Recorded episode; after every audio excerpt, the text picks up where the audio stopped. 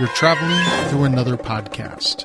A podcast not only of reviewing and discussing, but of discovery. A journey into a wondrous show whose boundaries are that of imagination. That's the RSS feed up ahead. Your next stop, Anthology. Hello and welcome to Anthology, presented by ObsessiveViewer.com. I'm your host, Matt Hurt, and if this is your first time listening, Anthology is one man's examination of The Twilight Zone as a first time viewer. Each podcast, I share my first impressions, analysis, and overall thoughts on Rod Serling's iconic series, one episode at a time. I also cover modern anthology science fiction shows such as Black Mirror and the Jordan Peele produced Twilight Zone reboot in bonus episode review series, and I also round out each episode of the podcast with a brief review of the classic 1955 to 1956 sci-fi anthology show Science Fiction Theater. You can find more of Anthology as well as a full episode archive at anthologypod.com. And if you want to contact me, you can use the Facebook page at facebook.com slash anthologypod, tweet me at ovanthologypod, or send an email to matt at obsessiveviewer.com. Today on the show, I'll be discussing Will the Real Martian Please Stand Up? It's the 28th and penultimate episode of the Twilight Zone's second season, and it originally originally aired on May 26, 1961. And I will be rounding out the episode with a brief review of Science Fiction Theater Season 1, Episode 9, Death at 2 a.m. But first, I have some housekeeping and some things to kind of go over before I get into my review. So first of all, in my last episode, uh, my last main episode, uh, covering the mind and the matter, I mentioned that the music that was played and it was uh, more jovial than usual and, and really plays up the co- uh, comedic angle of it. That music was actually also used in the earlier season two episode, The Whole Truth. So I just wanted to kind of point that out. And also, I just want to thank everyone for the kind words and the warm welcome back to the podcasting world here. Um, I got a lot of good feedback and a lot of good just response from uh, relaunching the podcast, and I can't thank you guys enough. It was really nice to hear from you guys. So I'm just going to kind of run down some tweets and posts and everything that I uh, uh, received. So good friend of the show and good friend of all podcasts that I do, uh, Aaron Jones, uh, he said, great to have a fresh episode of, uh, anthology. Uh, so thank you, Aaron. And uh, my screenshots are huge here. Um, so, and then Kevin Clowder. I really hope that I'm pronouncing that right. That's the first time I've ever said his name out loud. Uh, but he's been, uh, uh, a friend of the show for a long time, but uh, he shared a he shared a GIF uh, of a cat. It was it was cute. Um, let's see, and then on Facebook, Monica Cantu said nice, and first time commenter Christy Sullivan said I've never written or commented before, but I really enjoy your show. I was delighted to see you released an episode, and I listened almost immediately. Keep up the great work on a really fun podcast. Uh, thank you so much, Christy. I really appreciate that. And uh, let's see, and then also good friend of the show, uh, Matt and Draco said, "Oh man, an anthology episode as an Easter present." uh, and then I responded with, "It has risen." Um, so yeah, so uh, thank you guys for your support and for listening and for uh, staying with me as I go through all of these hiatuses, hiatusi, um, hiatuses, um, and get back into the groove of things let's see what else. Uh, oh, also, I am toying with the idea of doing Patreon um, exclusive recordings. Um, before recording this episode, I did record a brief Patreon specific um, recording for Patreon for anthology listeners. So on Patreon, if you go to patreon.com slash obsessive viewer, you can pledge a minimum rate of $1 per month and uh, you get access to a bunch, uh, a whole backlog of um, of uh, audio content on an RSS feed specifically for Patreon supporters. And I'm going to start doing more anthology focused stuff. So anytime that I sit down to record an episode of anthology, I'm going to do kind of a, a pre show recording of me talking about science fiction and science fiction I've read or watched or consumed and in, any other format. I don't know what other format there is. Um, listen to, I guess. Um, uh, in in uh, as kind of a pre-show kind of rambling um, the, the, pre-show ramble to the actual show rambling that I do on this podcast. So I recorded one. It's only like eight minutes long. They'll hopefully get longer as I, you know, focus more on it. So, um, I'm probably going to throw that up as I do this. So, uh, feel free to, uh, join us on Patreon at patreon.com slash obsessive viewer. Uh, minimum rate $1 per month gets you access to that RSS feed. Basically, you sign up, pledge the dollar, and then you get, um, an RSS feed link, which is something you can just copy and paste it into your um, into your podcast app, and it should pop up with the official uh, Patreon feed. Um, yeah, there are up to I think sixty three or sixty four. Um, episodes worth of Patreon recording. They vary in length. Um, so yeah, feel free to uh, do that if you want to support the show. If not, no big deal. Um, also, at the rate of $5 per month, you get access to videos that we record occasionally. Um, we've been really bad about that, especially since we can't go to the movie theater anymore right now. So, yeah. So anyway, uh, enough shilling. Um, before I get into the actual review though, I do want to just say that I hope you guys are being safe and being healthy and everything. We're kind of, it's still a weird time. Uh, it's funny because I tried to look up like Twilight Zone news, but every news item that I had that came up was just people talking about how uh, the world we live in right now is very much like the Twilight Zone, which I am in agreement with. A very weird time. Hope you guys are being safe, being healthy, and everything, and hopefully that, hopefully my podcasting can uh, do its part to kind of let you forget um, about the craziness that's going on. So, without further ado, let's go into anthology. So, I'm reviewing "Will the Real Martian Please Stand Up?"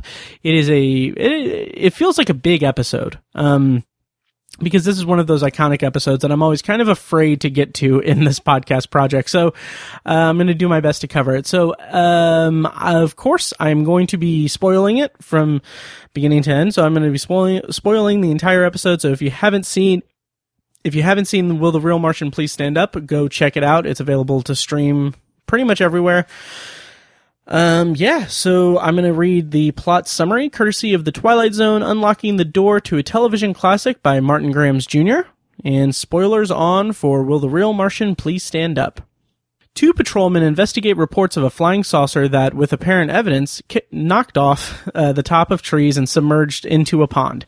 Tracks from the pond lead to a nearby diner, so the patrolmen visit the cafe to see if they f- they can find the visitor from outer space. The people in the diner are all passengers of a bus of a bus line that has taken a rest while the rickety bridge ahead is checked out. Spooky happenings such as the lights going on and off, sugar containers exploding, and the jukebox starting by itself confirm the suspicion of the patrolmen After routine questioning and with no law granting the men authority to retain someone under suspicion of being a visitor from outer space, the patrolmen are forced to let the passengers board the bus. An hour later, one of the passengers returns to the diner and explains to the owner that he is the lone survivor. The bridge was not safe and everything and everyone died in the accident. Using three arms to light his cigarette, the old man confesses that he's an advanced scout from the planet Mars, sent ahead for colonization. The diner owner, however, has a surprise of uh, has a surprise for his lone cu- uh, customer. Jeez, sorry. he removes his hat to reveal a third eye. He's from the planet Venus, and his friends have intercepted the Martians, so they themselves can begin colonizing. This episode stars John Hoyt as Ross, the businessman and Martian. Uh, this is his second of two, uh, second and final episode of The Twilight Zone. He previously appeared in uh, season two, episode eight, The Lateness of the Hour. It also feature this episode also features Jean Willes as Ethel McConnell, the dancer. Uh, this was her only episode of The Twilight Zone. However, she did appear in one episode of science fiction theater called The Stones Began to Move, and she also appeared in 1956's Invasion of the Body Snatchers. Which, by the way, just real quick, I got a chance to see Invasion of the Body Snatchers a few years ago. Um, the 1956 Invasion of the Body Snatchers on the big screen at the Artcraft Theater in Franklin, Indiana. If you're near Indiana or if you're in if you're in Indianapolis, if you're near Franklin, I highly recommend checking out uh, the Artcraft's website. And uh, if you can, I would recommend getting a um, gift card because they're an independently run um, movie theater that is obviously hurting from the shutdown and everything. So I highly recommend checking out if you have the means. Check out check it out and get a uh, gift card for when they open back up. Um, it's a really great organization that they have there. Um, Continuing with the cast, we have Jack Elam as Avery, the crazy man. This is his only episode of The Twilight Zone. However, he was a very prolific character actor in westerns, and he made, according to IMDb, uh, he made a career with his eerie, immobile eye, which was caused by a fight with another kid at the age of 12. Um, apparently, it happened during a Boy Scout meeting that uh, when another boy took a pencil through it and it jabbed his eyeball. Um, yeah, and and Jack Elam, I'll talk more about him as I go into the review and everything. But obviously, he is a very standout performance in uh, "Will the Real Martian Please Stand Up." And is this running? Oh no, I have many other um, people. This has a big cast, uh, a big ensemble. Uh, Barney Phillips plays Haley, the cook um, at the diner. This is his third of four Twilight Zone appearances. He previously appeared in The Purple Testament and A Thing About Machines. And the next we'll see of him is in Miniature in season four. And then as Trooper Bill Paget is John Archer. This is his only episode of The Twilight Zone. However, he did appear in two episodes of science fiction theater, and he did appear in the 1950 film Destination Moon. Um, which I want to check out. I've never seen or heard of it really, but apparently it's it's pretty popular. Um, as Olmsted, the bus driver, is William Kendis, and this is his second of two Twilight Zone appearances. He previously appeared in the season one episode The Fever, and uh, let's see. Okay, and then seriously, so many, so many people.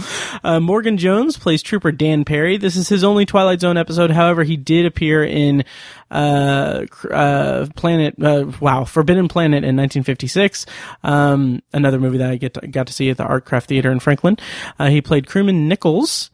And I think this is the last one. Yes, and rounding out the cast is Bill Erwin, uh, who has uh, this is his third of four Twilight Zone episodes. He plays Kramer, and he previously appeared in Walking Distance and Mr. Denton on Doomsday. And next we'll see from him is season four, episode five, Mute.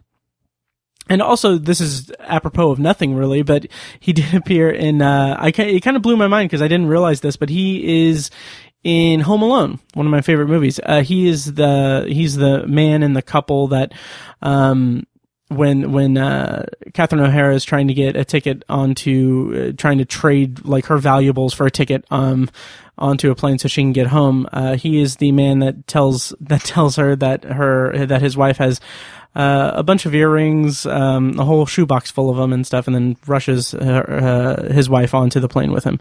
Uh, uh, writer for this episode was Rod Serling, and director for Will the Real Martian Please Stand Up was Montgomery Pittman. And Montgomery Pittman, this was his first of five episodes of The Twilight Zone that he directed. Um, the next we'll see of him is the season two, or season three, wow, uh, premiere two and uh, he also wrote several episodes of The Twilight Zone. Um, he wrote three episodes, To the Grave and The Last Rites of Jeffrey Myrtlebank. Apparently, he, uh, I, I almost want to say that he's one of the only, one of, if not the only person to direct and write ep- an episode of The Twilight Zone. Um, but apparently, he did that as a means to kind of have more creative control over the finished product.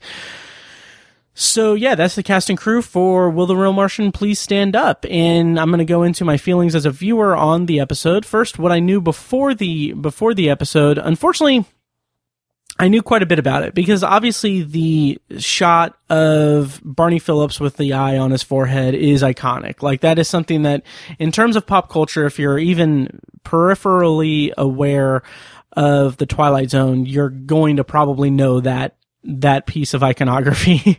um, so I knew that, and my kind of feelings going into it, or my thoughts going into it, was that it was an episode about trying to figure out who's an alien, who isn't.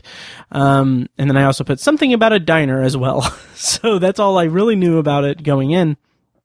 And uh, yeah, so I'll just go into my review. Um, I really thought that the opening scene with the snow and the alien sound effects was really effective. I, I kind of thought that was a really cool effect to really bring us in. And uh, really, that opening scene is a really efficient and clear introduction to the episode. Like we're brought right into it with the two troopers that are investigating the the landing of the UFO. We get the just really quick. Um, I don't want to say throwaway line, but the really quick just explanation that like, oh yeah, it, it landed in the pond, so we can't see it, but obviously it is in the pond, and we see the tracks leading from it. So we get enough information to discern that yes, something landed in a pond, and something came out of what landed and walked to a diner. Um, very quick, very efficient, very clear introduction to the episode, and I really like the banner between the two two troopers as well, like before they head off to the diner, before Serling's opening narration, uh, the Trooper Paget suggests that the bus came out of the pond. It's just kind of jovial and kind of kind of funny, um, and and kind of uh, kind of comical in that respect. And then we get Serling's opening narration, which I'll go ahead and play right now. Wintry February night, the present. Order of events: a phone call from a frightened woman, notating the arrival of an unidentified flying object. Then the checkout you've just witnessed with two state troopers verifying the event, but with nothing more enlightening to add beyond evidence of some tracks leading across the highway to a diner. You've heard of trying to find a needle in a haystack? Well, stay with us now, and you'll be part of an investigating team whose mission is not to find that proverbial needle. No, their task is even harder. They've got to find a Martian in a diner. And in just a moment, you'll search with them because you've just landed in the Twilight Zone and that's Serling's opening narration. It's good. It's clear. It's it's again fish, efficient and clear introduction to the episode, and uh, yeah, I, I kind of like the. Um, you've heard of hearing a needle in the uh, finding a needle in the haystack, but now these troopers are going to have to find a Martian in a diner. It's just I don't know. I kind of like that turn of phrase or that. Uh, kind of flipping that on its ear.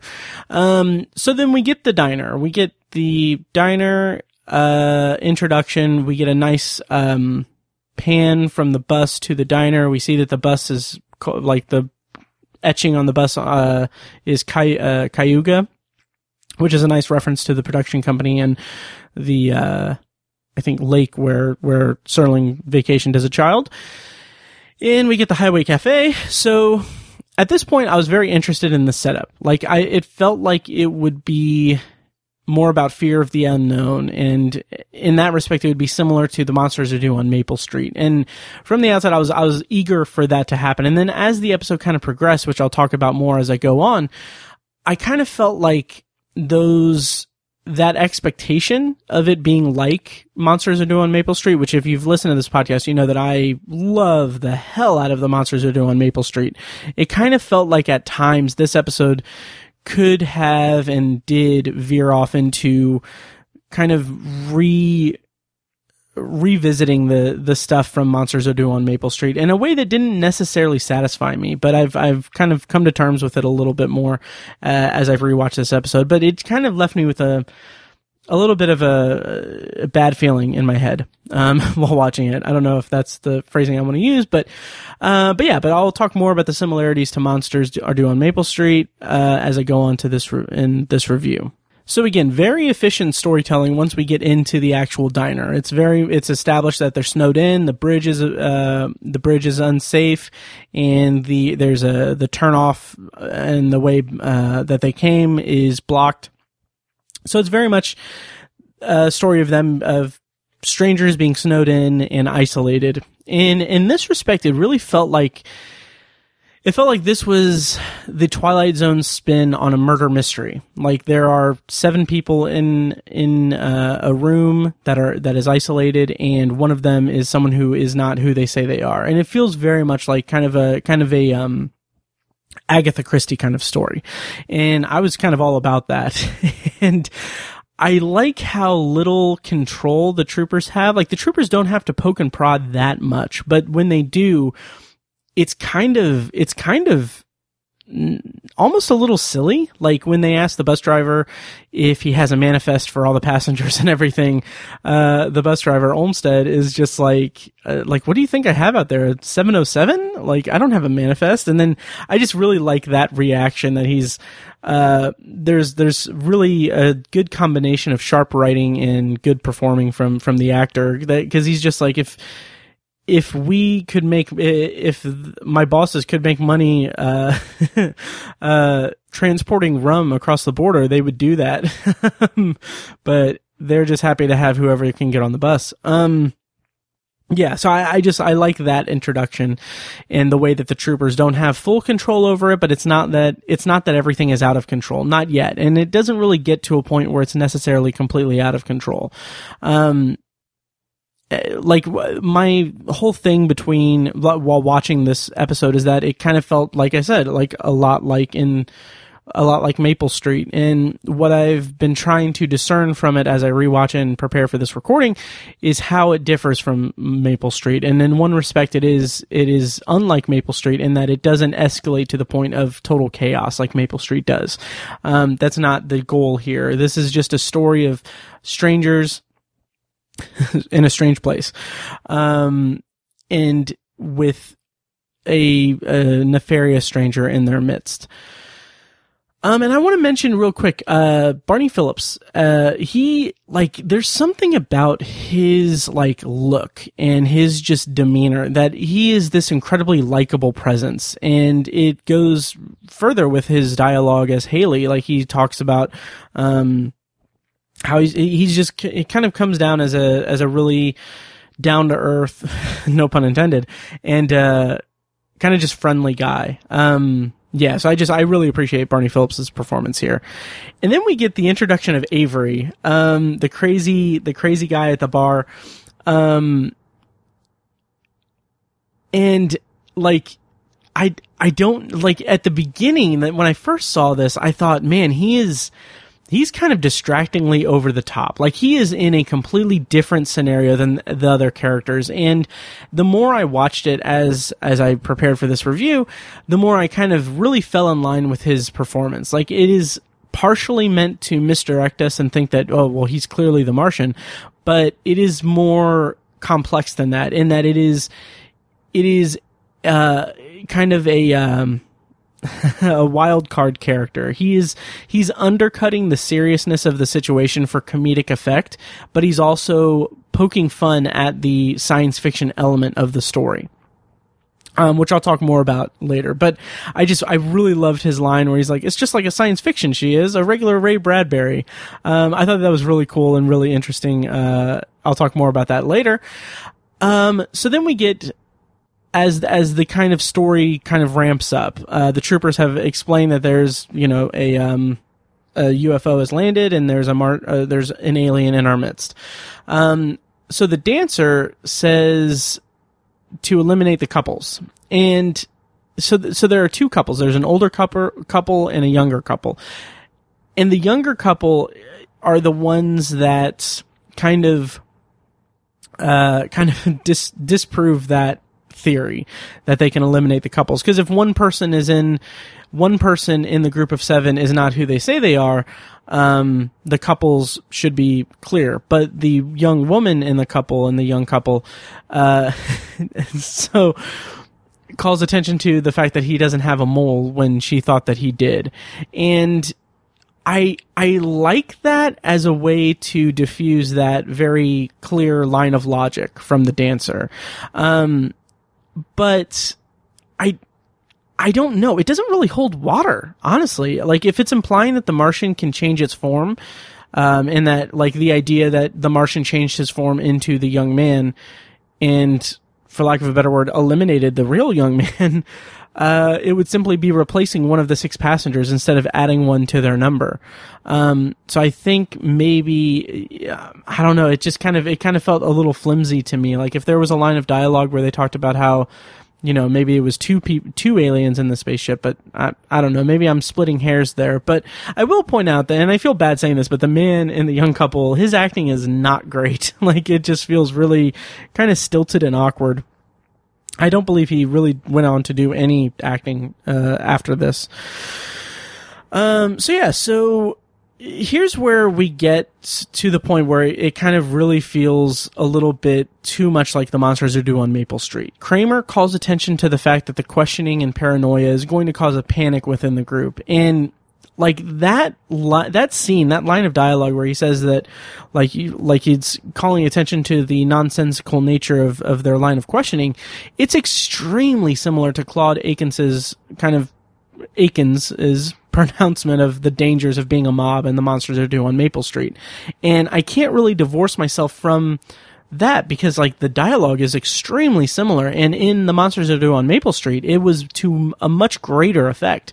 Here it just it just feels like it's trying to diffuse something that hasn't been diffuse something that um hasn't really gotten reached a point of of panic yet and it just feels a little a little bit um unfulfilling to me so I don't know. Again, like, and then and Avery is kind of constantly, uh, constantly like undercutting the seriousness of it.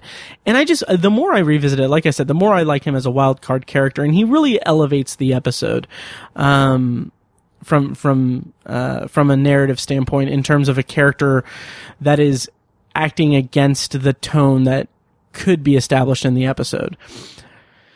And so the next kind of line of logic that the that the group faces is the idea of having identification. And no one seems to have identification. Like granted it, it's needed for brevity that um, they don't go down the line and say like oh i need to see your identification your identification. But like the dancer is uh, the dancer doesn't uh, doesn't have her identification because she accidentally packed it with with stuff that she sent along.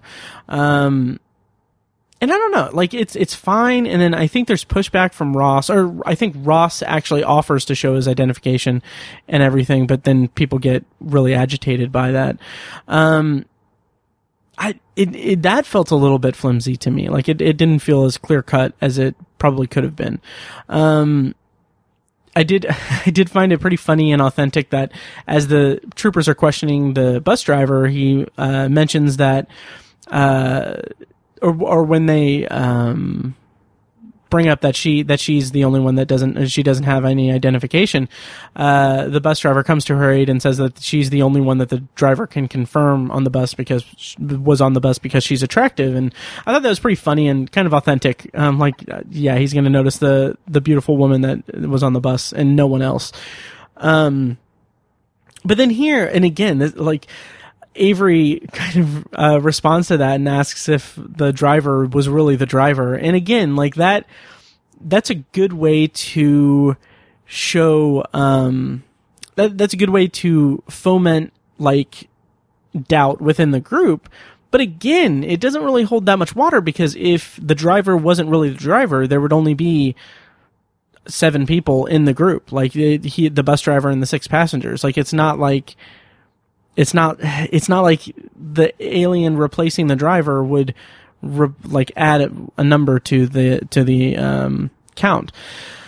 And speaking of the number and everything, Ross uh, goes on to suggest that the driver miscounted, which is a simple explanation, simple logic that um, could be followed very clearly. And I like that when the driver is adamant that he didn't miscount, that's when the jukebox starts on its own. That's when Ross uh, sets the lights to flicker um, and and sets the music to play and everything because it is kind of just because Ross is the alien and he he uh, uh, does that to kind of I don't know divert attention from the bus driver like being adamant that yes there were six people on the bus.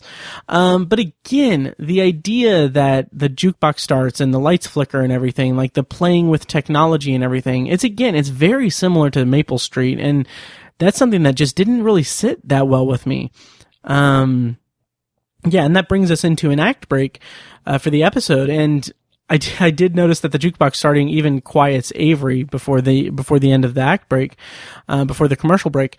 But then when we come back, the police are outside, and Avery gets gets up and he does a salute to the jukebox and says, "Take me to your leader." And it's it's so much fun. Like he, Jack Elam has so much fun in this role. Um, and it really shows. And it, and again, it just really elevates the episode for me.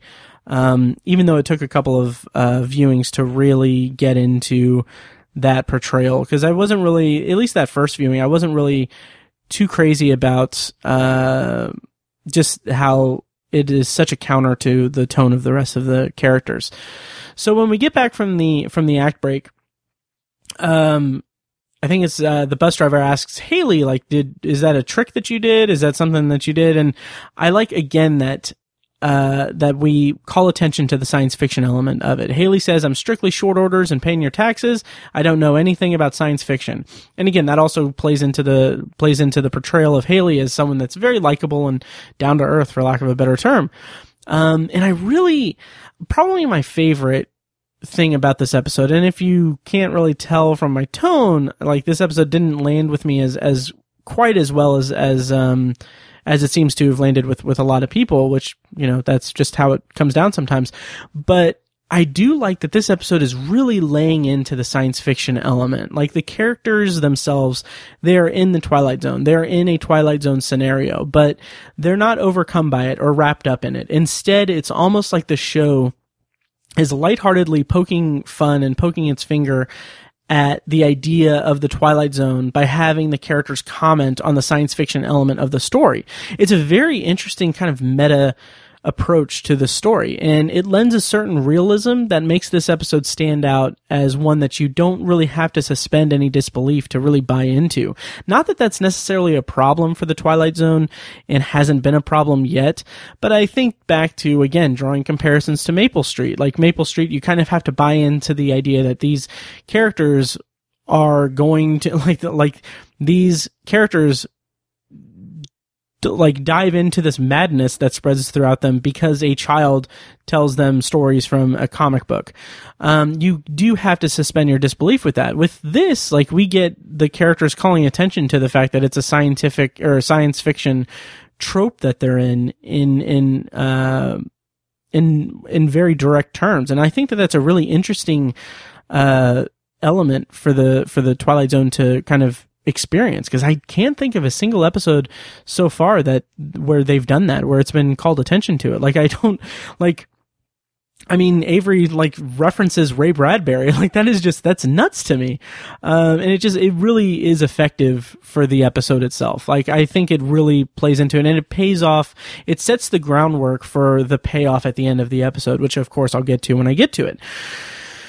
So we get Ross butting heads with the bus driver. Ross's whole thing before the reveal is that he needs to get to Boston for a meeting. He's an important businessman and everything. And we get the bus driver kind of pushing back on him saying like, Hey, you might be a big businessman and everything, but I am an expert when it comes to this bridge and that bridge is not safe. I'm not going to like, I'm like, I don't care about your meeting. I'm not going to take you there and risk our lives.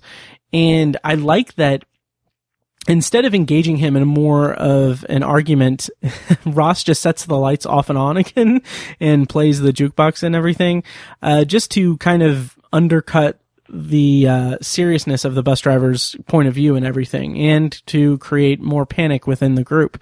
Um, in to that point, it's kind of refreshing to see the reactions to the unexplained be so measured and non-panicking. Like I it's again it's something else that kind of separates this episode from Maple Street. Like the characters do bicker back and forth, but it's in a way that is more like I said measured and non-panicky. Like they're very they're very um aware of the scenario, but they are bickering back and forth about things as if they are strangers. Like it is very believable that they are strangers bickering and not people who know one another. Um similar to like like on like in contrast to monsters do on maple street. Those are all neighbors who know each other and everything and the panic and doubt that is created in that scenario is based on them not knowing people that they are like that they've known for a long time. Here it's strictly strangers not knowing any details about each other and having that kind of weird science fiction uh, scenario thrust upon them. Um, and it's uh, again, and I hate to just throw this up as like a comparison to Maple Street and everything, but uh, like it's just not as compelling as Maple Street.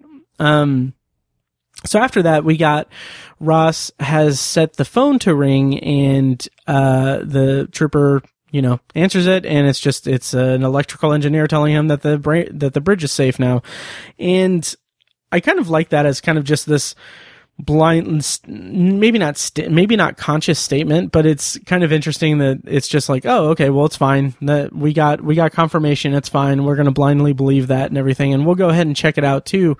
But uh but yeah everyone's all good. And I kind of like that idea of the depiction of the Martian uh, when everything kind of comes to a head later in the episode. At the end of the episode, um, this kind of idea of this all powerful Martian, this this all powerful alien being, and that kind of is kind of frightening. In a in a if this episode had a darker tone, it would be kind of um, kind of frightening. So the troopers decide that they can't hold them for, for, anything because you know they can't hold people against their will um, for being Martians. So, uh, so then everyone is kind of getting ready to leave, and Haley again. Uh, Barney Phillips is fantastic. He's so like like friendly. Like he's setting up. He's setting everyone's uh, settling up everyone's tab, and like he like he has that kind of just polite like you know y'all come back now except for one of you because you're a monster um just really i i really like his performance and the kind of uh friendly aspect of it um and i couldn't tell if this was like a like a, a subtle piece of comedy but when he says that um when he's settling the checks and everything Ross goes up to the counter and then uh, he says, "Okay, you had 14 cups of coffee. That's a dollar forty. Like, I I couldn't tell. Like, like is that like is that supposed to be a joke? Like, because he's uh, on edge that he had 14 cups of coffee. Like, that's insane. Um, but yeah, I thought that was that was kind of funny. So. Uh, they load up on the bus. The troopers kind of check out the dancer, uh, which was kind of funny and Avery's joking that there'll there's going to be more uh, on the bus when they actually get to their destination. I think he said like, oh, there's seven now, but there's probably going to be 17 when we get there. And I kind of like that as a little bit of a misdirect. Like, even though I know that the end of the episode is going to be at the diner, I kind of thought that, you know, maybe it'll, maybe that would be the end of the episode is that they do show up and there's more people and that's going to be like an invasion of, of, um, of, of aliens. Um, so it was a nice misdirect. And then we get the bus leaving and we come back and Ross comes back into the cafe. And that's where this episode just really like goes to a different place. Uh, swaps, switches its tone just really, really quickly. Um, he tells Haley that the bridge collapsed. Uh, the troopers went in, the bus went down, no survivors, no one got out and everyone dies. like that is a very dark ending for this episode, especially since we spent like the last 20 minutes just being in this in this diner with these people. I just thought that that was really uh just really just kind of uh, interesting and, and causes a little bit of whiplash, I think, uh, for the for the viewer in a, in a good way. Like it's good storytelling. Um, so we get the reveal that Ross is the Martian, and it was funny because like I didn't see that coming because the only piece of information about this episode that I knew going in was that Barney Phillips has an eye on his forehead. And so I just assumed that he was the Martian, the titular March- Martian of the episode. Uh, so this was a nice surprise to see Ross is actually the Martian and that he's an advanced man from Mars and they're looking to colonize. Um, we get the, and we get the really cool just visual effect of the third arm coming out of his, uh, um, jacket. And it's just, it's a really cool, like, scene where he's fiddling with the cigarettes and everything, and he has three hands. Um, and also just mentioning the cigarettes like this was oasis brand cigarettes which was uh, a sponsor for the for the episode and for the show. And this is where we get like very direct and overt product placement which usually i hate. I have really i have such a deep-seated hatred for product placement that uh, is like in the actual line of dialogue. Um, but here it kind of feels at least a little bit organic. Like ross is like what are these cigarettes you say? They they taste really good or whatever. Um, and we see that it is that brand of cigarettes. So I, I don't know. Um, I kind of let that fly on that. Usually I kind of hate that in shows and movies. And so we get kind of the double twist, um, where Haley reveals that he's from Venus. And it's such a great, like, moment because he, like, is just, uh, he's still that kind of friendly, kind of di- diner guy. Um, but it's just like he's, vaguely threatening to Ross. He's like, "Well, you know, I'm from Venus, and we came down a lot, a lot sooner than you guys did, and uh, we've been we've been here for a while. So your friends aren't coming, and if you're um, I love this. I love this line. Um, and if you're still alive, you'll see how different we really are. And like, that's when we reveal it. And I thought that, that was a really cool, like chilling moment. Um, and that's also what kind of sets the this episode apart from Maple Street as well. It's how insignificant the human factor is. Like what makes it slightly chilling to me is the idea that Earth is just a playing field for Mars and Venus to destroy each other. Um, and I'm sure that there are kind of parallels to draw with with war and everything, but the scene between um, Ross and Haley at the end of the at the end of the episode just it brings the episode home in a very kind of kind of more satisfying way than than what the episode had been up until that point. Um, because after being so grounded in reality and even going so far as jokingly poking fun at the actual science fiction element and calling attention to it through dialogue, this scene is what truly brings us into the Twilight Zone itself. Like it creates this really strong feeling of whiplash in the viewer. Like up until this point, everything has been grounded in reality. All the dialogue has been like very much measured and calm. Like it's not like they're freaking out over this, uh, over the weird electrical anomalies that are happening. Instead, they're just confused and, and bewildered by it. Um, and so it's a very grounded case of characters being in the Twilight Zone if we think of the Twilight Zone as a as a as a physical entity of physical realm. And then we have that and then we suddenly just get thrust into it. We where we've gone from this small isolated diner of this handful of people talking about things and arguing and bickering and then we're suddenly in this like solar system. We're in this galactic battle between Mars and Venus, and we're like we're just brought so much information in this in this uh, scene between Ross and Haley that it just it feels just um it feels it weights the episode. Uh, it, it gives a more weighted feel to the episode and more uh, kind of storytelling importance, I guess um, yeah, and then we're left with that. Like it's just it's uh that's it. That's the end of the episode. And again, I I'll go ahead and play Serling's closing narration, then go into my closing thoughts for the episode. So here's Serling's closing narration for the Will the Real Martian Please Stand Up? Incident on a small island, to be believed or disbelieved. However, if a sour-faced dandy named Ross, or a big good-natured counterman who handles a spatula as if he'd been born with one in his mouth, if either of these two entities walk onto your premises, you better hold their hands, all three of them, or check the color of their eyes, all three of them. The gentleman in question might try to pull you into the Twilight Zone. All right. And so my overall thoughts on this episode is that it, it's solid. Like it is, it's an iconic episode of the Twilight Zone. There's iconic imagery. Like the, the, uh, the makeup effects of the, of the eye on the forehead is really cool. And the visual effect of the, the three arms on Ross is really cool as well. And I also just like the set design. The, the snowy, um, the snowy kind of wooded area at the beginning of the episode was really good at establishing like the isolation and and uh, the kind of the crazy erratic weather and it sells the isolation really well.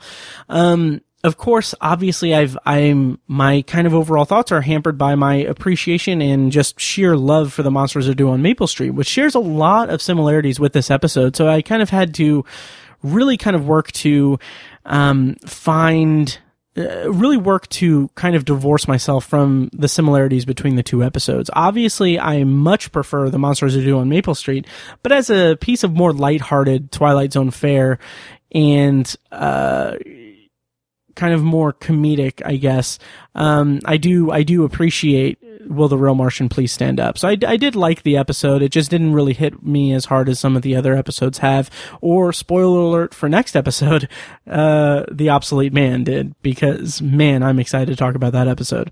Okay, and before I get to trivia and everything for Will the Real Martian Please Stand Up, I do want to mention that this was adapted um, into a graphic novel published in 2009.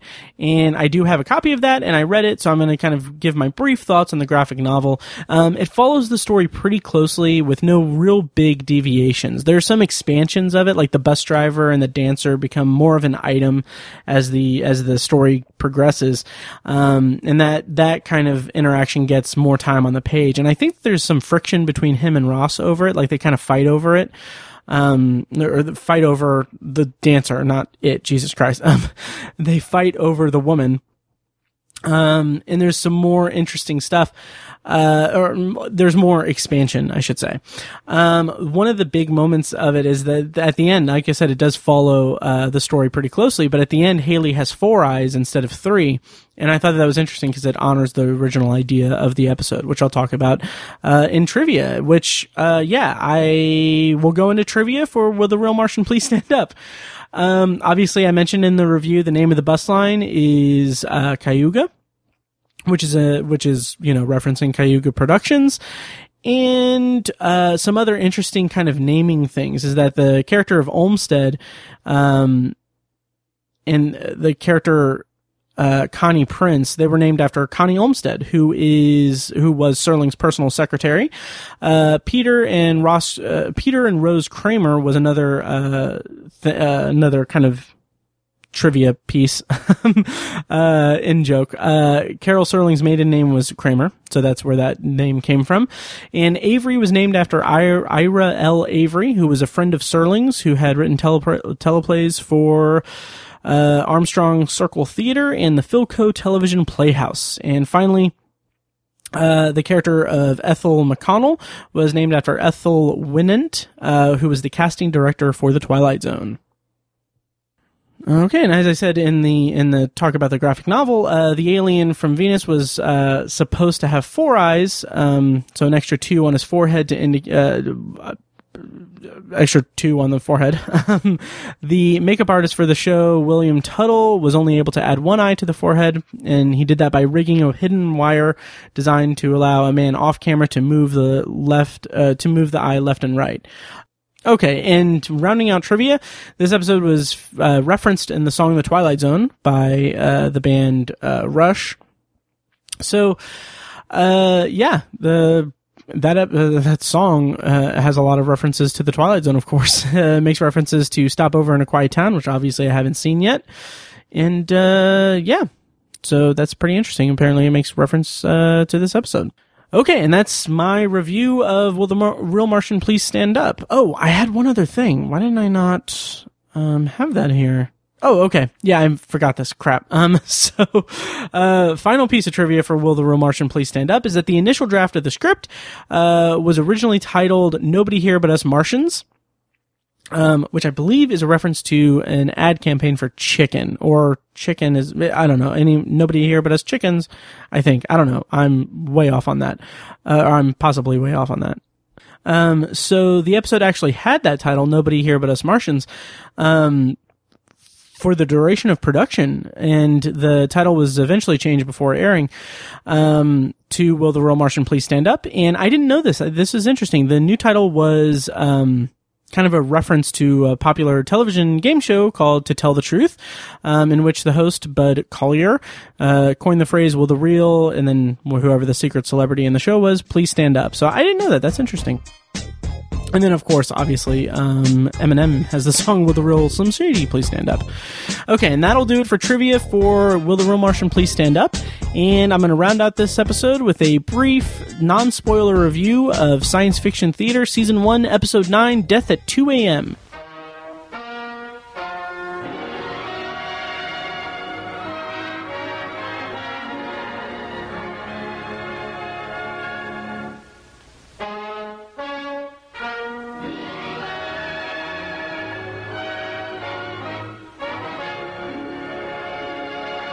So, science fiction theater is obviously, I mentioned in the last episode that unfortunately the DVD of the complete series is out of print from Shout Factory.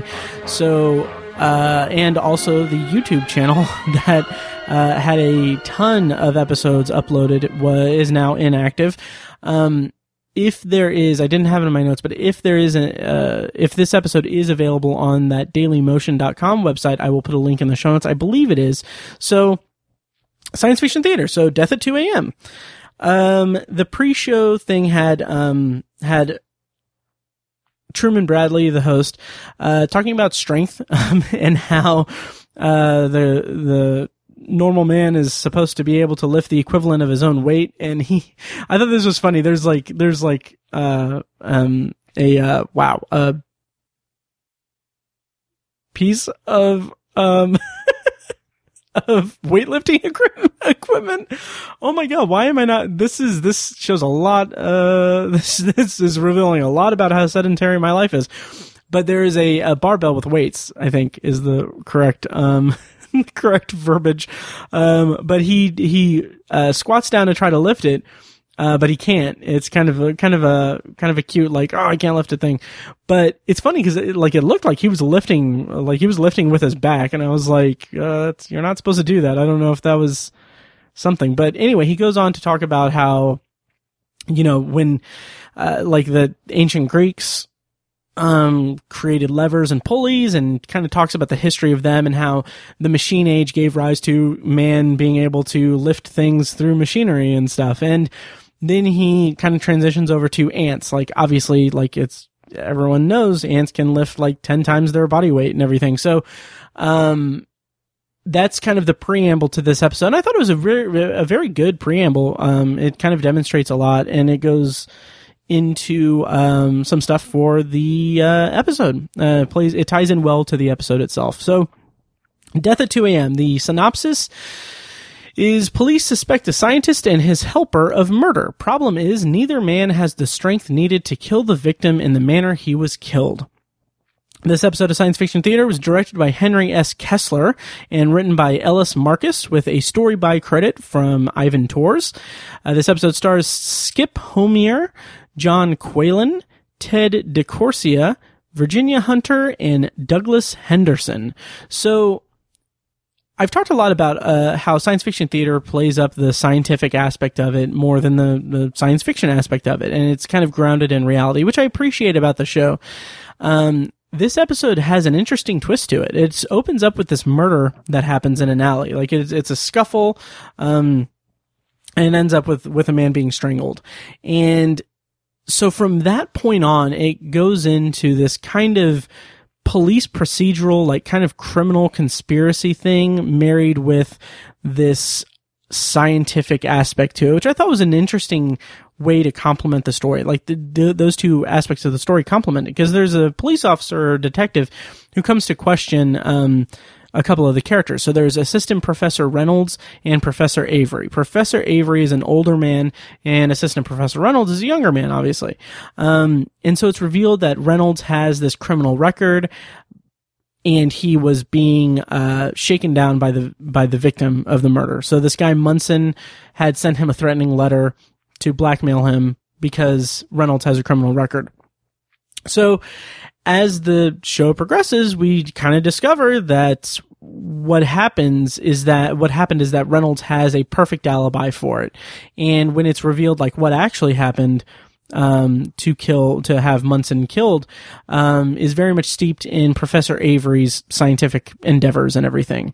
Um, that's all I'll say about that because I want to keep it vague in case you want to check it out. But I really, like I said, I kind of like the way that it marries science and criminal conspiracy. Like these characters are in the middle of of a criminal investigation and uh, Avery is setting up this scientific thing for Reynolds to kind of run with because Avery feels like he doesn't have a lot of time left. So he lets Reynolds into his scientific experiments and kind of the overarching theme of the episode, which I thought was really interesting, if not a little uh, bit too on the nose, is that the kind of episode, the the kind of um, the whole point of the episode, I would say, is that the the theme of the episode is that it's uh, it's the folly of humanity attempting to jumpstart evolution. So we get kind of theories about like super strength and get imbuing humans with just unnatural strength and everything and how that is against the will of evolution essentially. So it's kind of heavy kind of some heavy topics to kind of play with, and it plays with it pretty well. Like it, it does demonstrate it pretty well, and is uh is an interest, interesting cautionary tale uh, for like uh, selfish science, I guess, or scientific discovery that is more for selfish reasons than actual, you know, humanity. Um, yeah, and I guess that'll do it for this uh, for this review of science fiction theater. Uh, Death at 2 a.m it is it's solid like uh like the rest of the episodes have been. I do want to mention that i'm excited because i am now on disc two of the complete series box set. So it's an eight eight disc uh dvd set and i am now officially on disc two. So that's awesome. Hope you guys enjoy these bonus reviews of sci- science fiction theater by the way. Um yeah and that'll do it for this episode of Anthology. Um, next week or next time on the podcast, I know I'm a little bit rusty on, on the, uh, release schedule, but next time on the main feed, I'm going to be reviewing the season two finale of The Twilight Zone, The Obsolete Man. Cannot wait to get to that episode. Um, I watched it uh, a couple weeks ago and it has not left my mind. Like it is, I'm very excited to just kind of dive into it in this podcast. So look forward to that coming soon. The bonus review on that um, or the the supplementary review on that episode will be "Conversation with an Ape" from season one of Science Fiction Theater. Uh, so yeah, and then sometime before that, I will have my next um, episode of my bonus review series of Black Mirror season five. I'm going to be talking about Smithereens, which is a very unscience fiction episode of Black Mirror. So I'm excited to revisit that and uh, talk about it to myself while people listen to me. So uh, yeah, so that'll do it for this episode of Anthology. Once again, check out Patreon.com/slash Obsessive Viewer minimum rate of $1 per month. Uh, you can get access to a special RSS feed with content recorded specifically for Patreon supporters. Most of it is just bantering back and forth with my co-hosts over at Obsessive Viewer and Tower Junkies, but I'm going to make a concentrated effort to do more solo, uh, recordings for anthology listeners and talking more about science fiction, um, that doesn't really fall under the umbrella of the things that I cover on Anthology. So check that out, anthology or uh, patreon.com slash obsessive viewer. And also check out my other shows, uh, Obsessive Viewer podcast and Tower Junkies, um, the Stephen King podcast, uh, with an occasional focus on the Dark Tower series. Uh, yeah, without further ado, or, or that's wrapping it up. Oh my God, I need to eat lunch. so, uh, thank you guys so much for listening. Thank you guys for your support and for, for, uh, you know, subscribing and listening to me and everything. Um, glad to be back. Hope you guys are being safe and healthy and everything, and hopefully, um, hopefully this pandemic is not uh, affecting your life too hard, um, and you guys are being safe and healthy. So thank you guys so much for listening, and I'll see you next time. And now, here's a clip from a recent episode of Tower Junkies, a podcast exploring the work of Stephen King from obsessiveviewer.com. It is that is it is one of the most satisfying movie moments I've maybe ever had. Like Yes. I and it it's really mind blowing that like I can still feel this way when we have the portals scene from Avengers Endgame. And we have like so much other stuff going on but like this is such a unique meld of it's it's such a cool moment to uh end the the movie on. It, it's so great. Um It is one of the best examples of fan service that I can think of. yeah and like true fan service like Yes. like I said earlier in the episode, like it's fan service from a fan perspective. Like it's someone who ha- clearly has a deep admiration and love for this work and for this this person's body of work, and it's just it is so. Ah, it's just perfect. It's it's just perfect. Um, it it really is. yeah. Anthology is edited and produced by Matt Hurt and presented by ObsessiveViewer.com.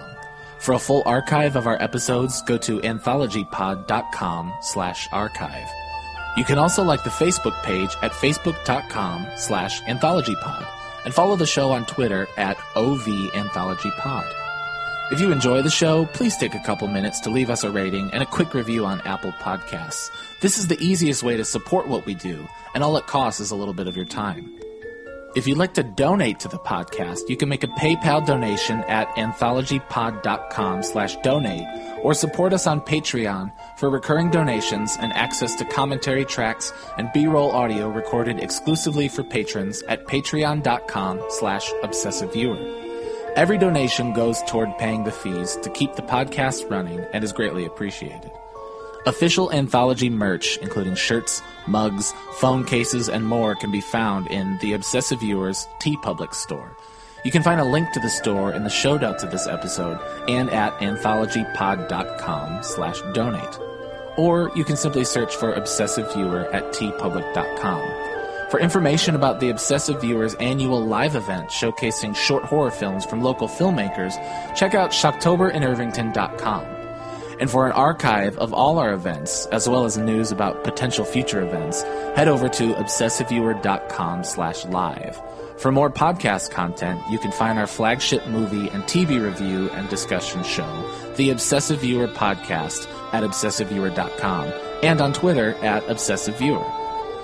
You can also find Tower Junkies, a podcast where Matt and co-host Tiny share their love of all things Stephen King and his magnum opus, The Dark Tower series, over at TowerJunkiesPod.com and at TowerJunkiesPod on Twitter.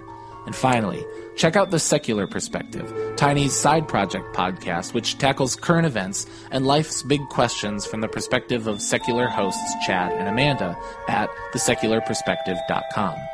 Bumper music for this podcast comes courtesy of As Good As It Gets, which can be found at facebook.com slash as good as it gets band. You can also find As Good As It Gets music on Spotify, Google Play, and iTunes. Thank you so much for listening, and we'll see you next time. Kitty. She's just like a science fiction, that's what she is. A regular Ray Bradbury. Six humans and one monster from outer space.